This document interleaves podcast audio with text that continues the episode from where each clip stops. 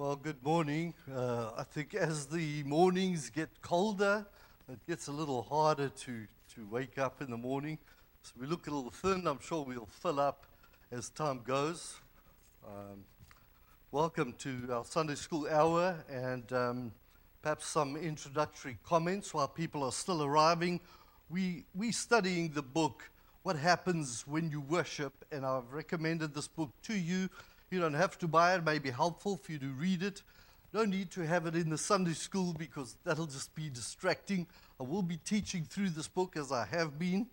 We called our, our series Christian Worship. Initially, I thought this would be really small, you know, a couple of lessons, but it's not, and there's no need to rush. In fact, today we're just going to cover one of the chapters in the book, the first chapter on the theology of worship. And reason we called it Christian Worship, the series, is because that's what it is, and uh, not what happens when you worship, because I, I, have some other resources and I'll refer to other books. I don't want to be totally bound, but today's lesson, particularly, I'm pretty bound to what he has to say. A wonderful little book that can reshape our thinking about worship, even though you may have been worshiping for 20 years. It's, it's a wonderful study to have.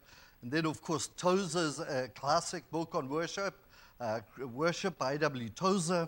And then uh, there's a couple of other books in Reverence and Awe, and, and there's many books written on this subject.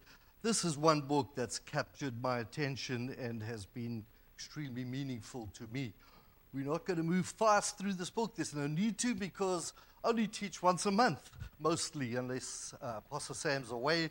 So uh, we'll just create our own pace, and if that takes us the whole of next year, that's also fine. I'm guessing probably somewhere around 12 or so um, lessons. We've, this then is our third lesson. Let's open with prayer. Our Father, we bless you for this your day. How we thank you that this is your day, and yet you have made it about man. For we read, even our Savior, that the Sabbath was made for man, not man for the Sabbath. Oh Lord, we pray, lighten our understanding, help us to grasp your word, the importance of worship in your church. Oh Father, we pray and commit our whole day to you, our worship service later in the afternoon, the prayer meeting and worship service, the Lord's Supper. We commit these to you, praying that you would help us to worship you the way that you seek worshippers to worship you in spirit and in truth. For we pray in Christ's name. Amen. So, what happens when we worship? Uh, kind of a strange question first, and you already have an idea of where he's going with this. So, so far in our study on worship, we've considered the first lesson, the importance of worship, which we'll just refresh on a little bit as it overlaps with the first point from today. And then last time we were together, uh, we started considering what happens when we worship. And that was the topic uh, or the heading last time. But why I say started is because the whole book is about what happens when we worship. Not only what we do, but primarily what we sometimes don't realize what God is doing when we worship Him. Um, so, as we avail ourselves of the means of grace, we want this to become more meaningful. And as we ended last time, we spoke about taste and see that the Lord is good. And this is one day, all of our lives really, but this is one day in which the Lord ministers to us as we come and worship Him and we truly see as we leave this place that we're refreshed revitalized, and our faith is strengthened. We've been encouraged by the worship and the fellowship, the breaking of bread, and all these means of grace, means for strengthening our faith. So now we start on the section which will, there are six chapters. I don't say we'll take six lessons on the theology of worship, and we, it's not going to be a detailed course uh, on uh, detailed class on the theology of worship, and we'll just take a few points every time. And yet, it's important to study that's what theology is to study what God has revealed about worship in the scriptures that we may know the why, the what, and the how of worship and start to appreciate what happens when we worship, which most of the time we cannot see or feel. We can certainly feel that God sometimes visits us in a peculiar and a beautiful way uh, during our worship or after our worship as we leave. But most commonly, it's not something that's tangible that we can see. Yet we understand by faith how God works supernaturally, and that is a point that we discussed already, in us and through us in our gathered corporate worship. And that's why people who tell me, some members of my own family, I don't need to go to church because when I play golf, I worship God in nature. Wrong, wrong. There is no means of grace there. You can appreciate nature. And yes, you can worship God for his nature, but this is supernatural. This is God ministering to us. This is worshiping in spirit and in truth. And the importance to see how God blesses his church when we draw near to him, when we respond to his call to worship, and what it truly means to worship him in spirit and in truth. And that's what we want to know. And that's how we can get the full benefit of the Lord's Day. And so I've said this before. Sometimes it may be necessary for us to reset. Push that reset button. You know, when sometimes something goes wrong with your computer, just reset and start again. Normally sorts out the problem. And sometimes we need to reset in a modern world that's distorted the view of worship uh, to accommodate people, to entertain people, to become more seeker sensitive. Worship has so much and so often in so many churches become man centered rather than about God and how He is building His church and blessing Him while they worship Him in the way that pleases Him. And Jesus' words are this is what the Father is seeking. And we'll talk about that a little bit later.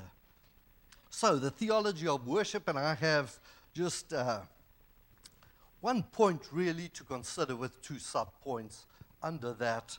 Number one, and this is the heading, this is what I want us to drive home to our thoughts and our minds and our hearts and to consider.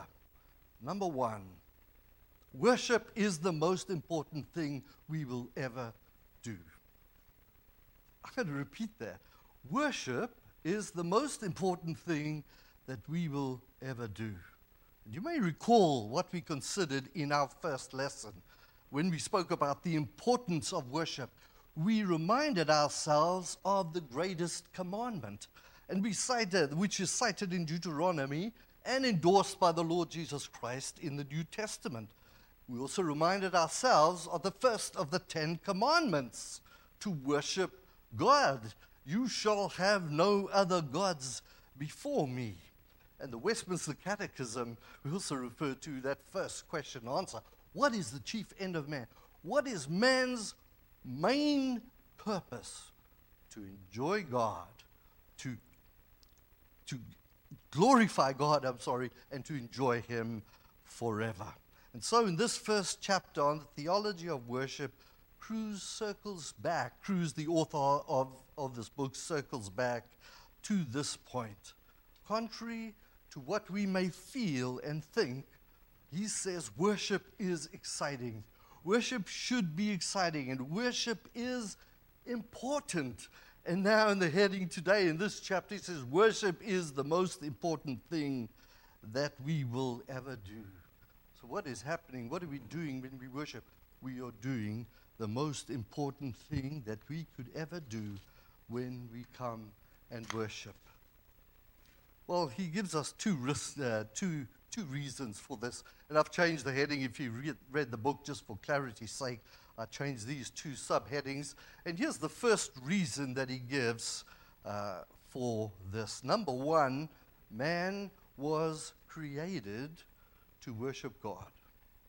Man was created to worship God. This is really a simple first fact that we've already established when we spoke about the importance of worship. And this is what Cruse calls internal design.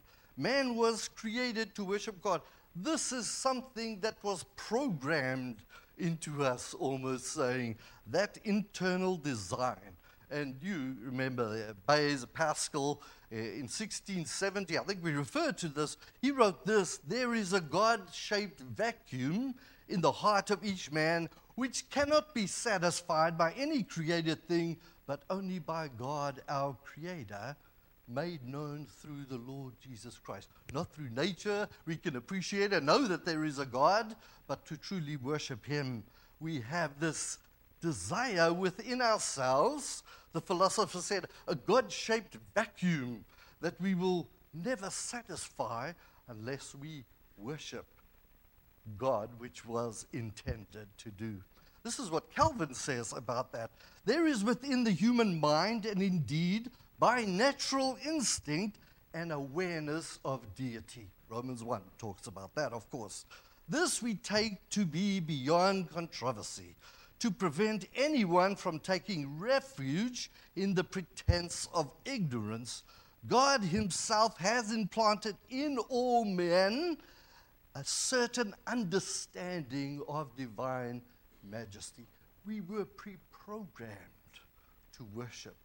And that has never left man, even those who don't worship God. We all worship something or someone. And also, as we know so well, in Romans, Paul refers to natural revelation, namely the created things that points man to the wonders of creation to prove to the natural, unconverted man the truth of the existence of a creator, so that all men are without excuse. And our accountability, all men's accountability, not only to worship Him, to acknowledge Him, but also responsibility to worship Him. So, worship is the most important thing we can ever do. Why? Because we were created to worship God.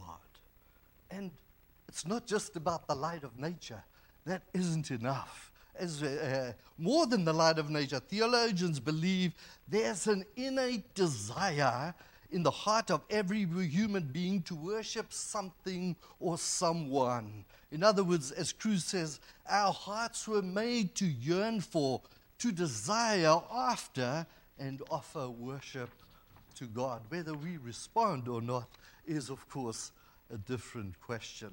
And in theology, if you were interested, this sense of deity is known as sensus divinitatis. And we all have it. Cruse says we have something inside of us that tells us that there is something greater out there and we owe him our worship. He goes on to say that in the garden, Adam and Eve had this sensus divinitatis. They knew their maker and they knew they were called to worship him. So, what went wrong in the garden? Well, what plunged humanity into the curse, uh, uh, into the curse of sin was an act of misplaced worship. Eve sought her own glory rather than God's. And as Calvin hints in his quote, even the fall could not take away that pull of religion. It could not take away our internal design, which is to be worshippers. He says, What has changed is that we desire to worship. The desire is still there and it will always be there. Romans 1, that passage I refer to, let me read that to you. For the wrath of God is revealed from heaven against all ungodliness and unrighteousness of men who by their unrighteousness suppress the truth that God is alive that God demands and that we are born to worship God. For what can be known about God is plain to them because that God has shown it to them by his invisible attributes, namely his eternal power and his divine nature, have been clearly perceived since the creation of the world in the things that have been made. So they are without excuse, though they knew God. They did not honor him as God or give thanks to him. But they became futile in his thinking, and their foolish hearts were darkened. Claiming to be wise, they became fools and exchanged the glory of the immortal God for images resembling mortal man and birds and animals and creeping things. And even the Israelites of old, God's covenant people, bowed down and worshipped a golden calf and the gods of the Canaanites and the Philistines. Therefore, God gave them up in the lust of their heart to impurity, to the dishonoring of their bodies among themselves, because they exchanged the truth of God for a lie, worshipped and served created things, the creature rather than the Creator who is blessed forever. Amen. A very important passage there. The point is, this was God's purpose and design from the very beginning. And the fall of man with entry into sin, with, of sin into the world proves the point and doesn't undermine it. People may say, well, that didn't last long, did it? People are no longer worshiping God. But man's ability to sin was by God's design of permission, if you like.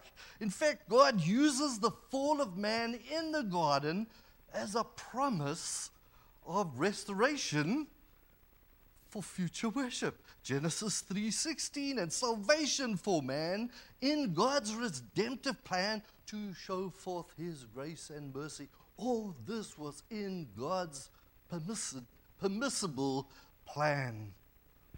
Nothing was outside of God's design, and the restoration of man after the fall is to this end to make us worshippers of God again by reconciling us to himself through his Son, so that the born again believer, through the righteousness and merits of Christ, may worship God in spirit and in truth.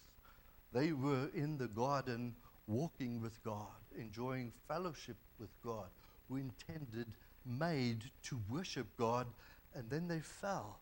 And God, who's rich in mercy, right there in the garden says, I will again make you a people through the Lord Jesus Christ, his suffering servant who worship me. So if creation made us worship, worshippers, the fall of man and his subsequent redemption through the Lord Jesus Christ makes us better worshippers in the new covenant in his blood. That's the purpose. And the purpose is not deleted or nullified by the fall, it's strengthened by the fall as God presents his grace and mercy in his redemptive plan for man so that we can once again draw near to God and worship him through the merits and the blood of the Lord Jesus Christ. So we find evidence of the importance of worship in the fact that ever since the fall, God has been in the business of reclaiming one thing worshippers. Worshippers. That is what God is doing. The purpose of redemption is bringing mankind back to their created purpose of glorifying God, of enjoying God. So Cruse says worship is exciting. Worship is exciting. Consider Jesus' words to the woman at the well. You remember this passage well. Uh, excuse the pun. John 4 and 23. But the hour is coming, she said, because she was asking about where should we worship you? On this mountain, because the, the Samaritans worship there and the Jews worship on that mountain. Jesus said, The hour is coming and is now here because he had come. When true worshippers will worship the Father, wait for it, Lamorada Baptist Church, no where the true worshippers will worship the Father in spirit and in truth. For the Father is, listen to this word, seeking such people to worship Him. God is spirit, and those who worship Him must worship Him in spirit and in truth. Did you get that? God is seeking people to worship Him. Uh, Robert Rayburn, in his book, Oh Come Let Us Worship, says, and I quote, Nowhere in all the scripture do we read of the God seeking anything else from the child of God. Nowhere in the Bible are we told that the Lord seeks our service. Nowhere do the scriptures tell us that the Lord is seeking witnesses.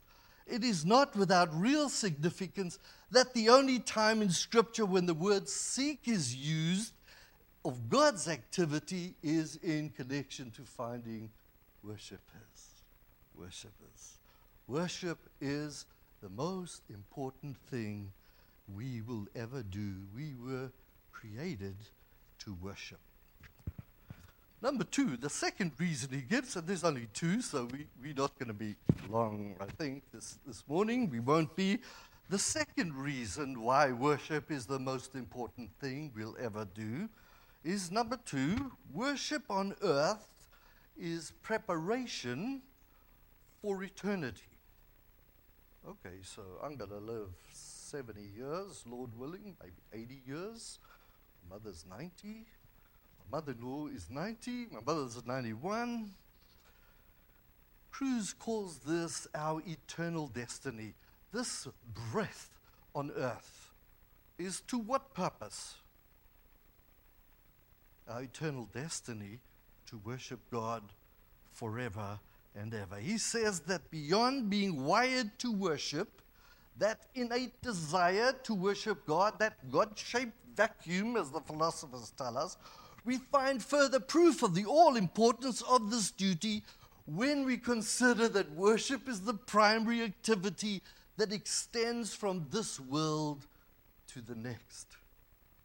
Listen again worship is the primary activity that extends from this world to the next. When you're playing a sport, and I played rugby, you train and you train and you have other matches and you have matches and you lose and you win, but everything is towards that final goal to win the state championships or the school local championships, whatever it is. And worship on earth, what we were created to do, is to this end. This will carry over into eternity. Now, do you want to argue with me that worship is not the most important thing that you will ever do? It's the primary activity that extends from this world to the next. Not much is said about our activities in, in, the next world. That's why cartoonists have pictures of you playing harps on a cloud and floating around with wings and things, because we don't know exactly what the activity is going to be in the next world. But this is made clear in the scriptures that worship is the primary activity that will happen in heaven, and in fact, as it should be on earth, because that's the reason we were created. All other duties of man in creation to work, to marry, to procreate, to love our neighbor must always be overshadowed with this one all important duty, and that is to be worshippers of God. That is the most important thing that you'll ever do. That is the final rugby match that you're going to after all the hard work. This is what we were created for. This is what our final destiny will be. And if we think about all the teaching we have in scriptures, in the scriptures about heaven, this is really the only thing that we'll take with us. It's the only thing that is perpetual from this life into the next. It seems to be to be worshippers. You won't take your career with you to heaven, your counting degree to run a company. If you're a nurse or a doctor, well, that's very important to have. Perhaps I can take my degree with me. You cannot take it with you into heaven. You will not be married in heaven. So if you don't get married on this earth, there's not going to be opportunity to marry in heaven. Neither can you take up your existing marriages in heaven. Sorry, Robin. Why? Because of all the divorce. Because the Pharisees asked Jesus, then whose husband will she be if she's had five, uh, five husband wives? There will not be the necessity of human care for the body for there'll be no sickness, no sorrow, no pain, no diseases of the mind or of the body, for we will have perfect resurrection bodies. There will no longer be need for sanctification, since our bodies will be raised incorruptible. In the garden, they were able, they were even permitted to sin. In heaven, there is no longer the ability to sin because our remaining sin will be no more.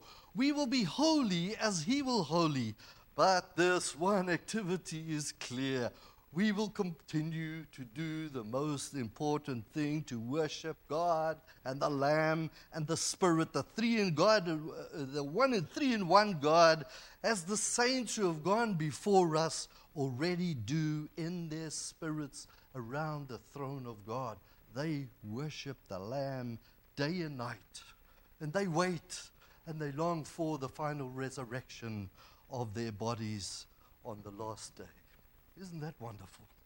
Isn't that something that we can reset our worship about? Cruse says this While the new heavens and the new earth will hold for the elect much more than an eternally sustained worship service, for we will eat, rest, fellowship, and much more, uh, much more worship is undoubtedly the primary undertaking of believers in heaven.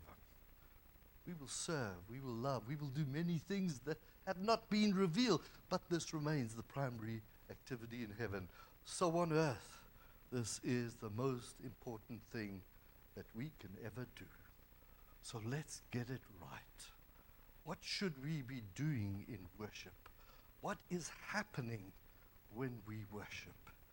Let me read some passages from Revelation, chapter 4 and verse 10 and 11. The 24 elders fall down before him who's seated on the throne and worship him who lives forever and ever. They cast their crowns before him, before the throne, saying, Worthy are you, O Lord our God, to receive glory and honor and power, for you created all things, and by your will they existed and are created.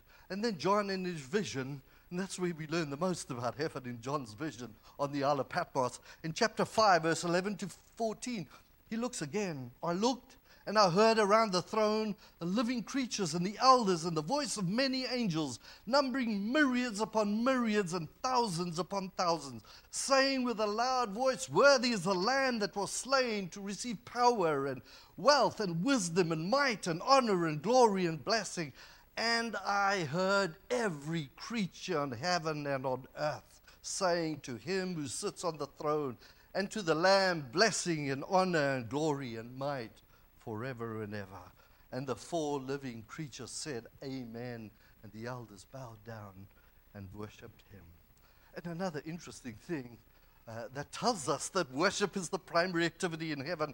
John, in his vision uh, in heaven on two occasions, was so overwhelmed by this angel showing him all these things and, that he bows down and worships the angel. He's like totally overwhelmed and he's reprimanded. In chapter 19, verse 10, I fell down at his feet to worship him, but he said to me, You must not do that. I'm a fellow servant with you and your brothers who hold to the testimony of Jesus. Worship God, for the testimony of Jesus is the spirit of prophecy. And in the other account, John falls down in worship. He's so overwhelmed by what he sees in heaven. But he said to me, verse, chapter 22 and verse 9, You must not do that. I'm a fellow servant with you and your brothers and the prophets and those who keep the words of this book. Worship God worship God. In chapter 14, the angel declares the eternal gospel over all the earth. And the message is not what we expect, it is simply this Revelation 14. Then I saw another angel flying directly overhead with an eternal gospel to proclaim to those who dwell on earth, to every nation and tribe and language and people what do you think the angel said? Believe in the Lord Jesus Christ? No. he said with a loud voice, Fear God and give him glory, because the hour of his judgment has come. Worship him who made heaven and earth, the sea, and the springs of water. And Cruse reinforces this argument by reminding us of the Great Commission. And the main verb, what's the main verb in the Great Commission? Who knows? Go? Pastor Sean says go. That's not the main verb in the Great Commission. The great verb in the Great Commission is make disciples. You must go, but the big verb is make disciples and not go into all the world. Indeed, there's an imperative to go, but to understand the Great Commission as merely going out to evangelize is to have too narrow a view of the commission. He refers to the book with reverence and awe, another great book by Darryl Hart and John Muether, who rightly point out that the Great Commission is not only about evangelism, neither is the Great Commission primarily about evangelism, but discipleship. Evangelism is only the beginning of the process. Discipleship grows deepest in the context of worship. We are trained up in the faith and we mature in our understanding of the things of God by engaging in biblical, robust worship each week, in and out, week in and out. Therefore, it is the church and in particular the church in worship that fulfills the Great Commission. Listen to this quote. I'm sorry about all the quotes, they, they're really great quotes, and most of them are in that book. If the church begins to define herself in terms of her tasks and missions, this will significantly distort her self understanding and potentially displace her primary function the worship of God. The worship of God. The church has three tasks or purposes worship, discipleship, and missions. But the primacy of worship becomes clearer when we consider our final destiny. What we will be doing for ages and ages without end in heaven. Discipleship, education, spiritual maturation will pass away. Evangelism and missions will pass away, for the elect would have been gathered, and every knee will bow before King Jesus. But worship, praise, and exaltation will remain. We might even consider that every Sunday is a practice for that great day in glory. Not only that, but this means that every week God is giving us a taste of the bliss and the blessedness that awaits us in glory. Worship is the most important thing that we will ever do. Therefore, our hearts should be turned towards heaven every Lord's Day, and we should have an earnest desire to join that redeemed hosts. As the hymn goes, and I close with this Oh, that with yonder sacred throng we at his feet may fall. We'll join the everlasting song and crown him Lord of all. Next time, we'll consider the theology of worship, part two. You see, they're really simple and points that we need to search our hearts so that we might become better worshippers. Next week, next time, rather, we'll consider we are being shaped. What happens when we worship? We are being shaped. Well, thank you for your attention. Enjoy some fellowship, cup of coffee, and um, we're good on the time. Thank you.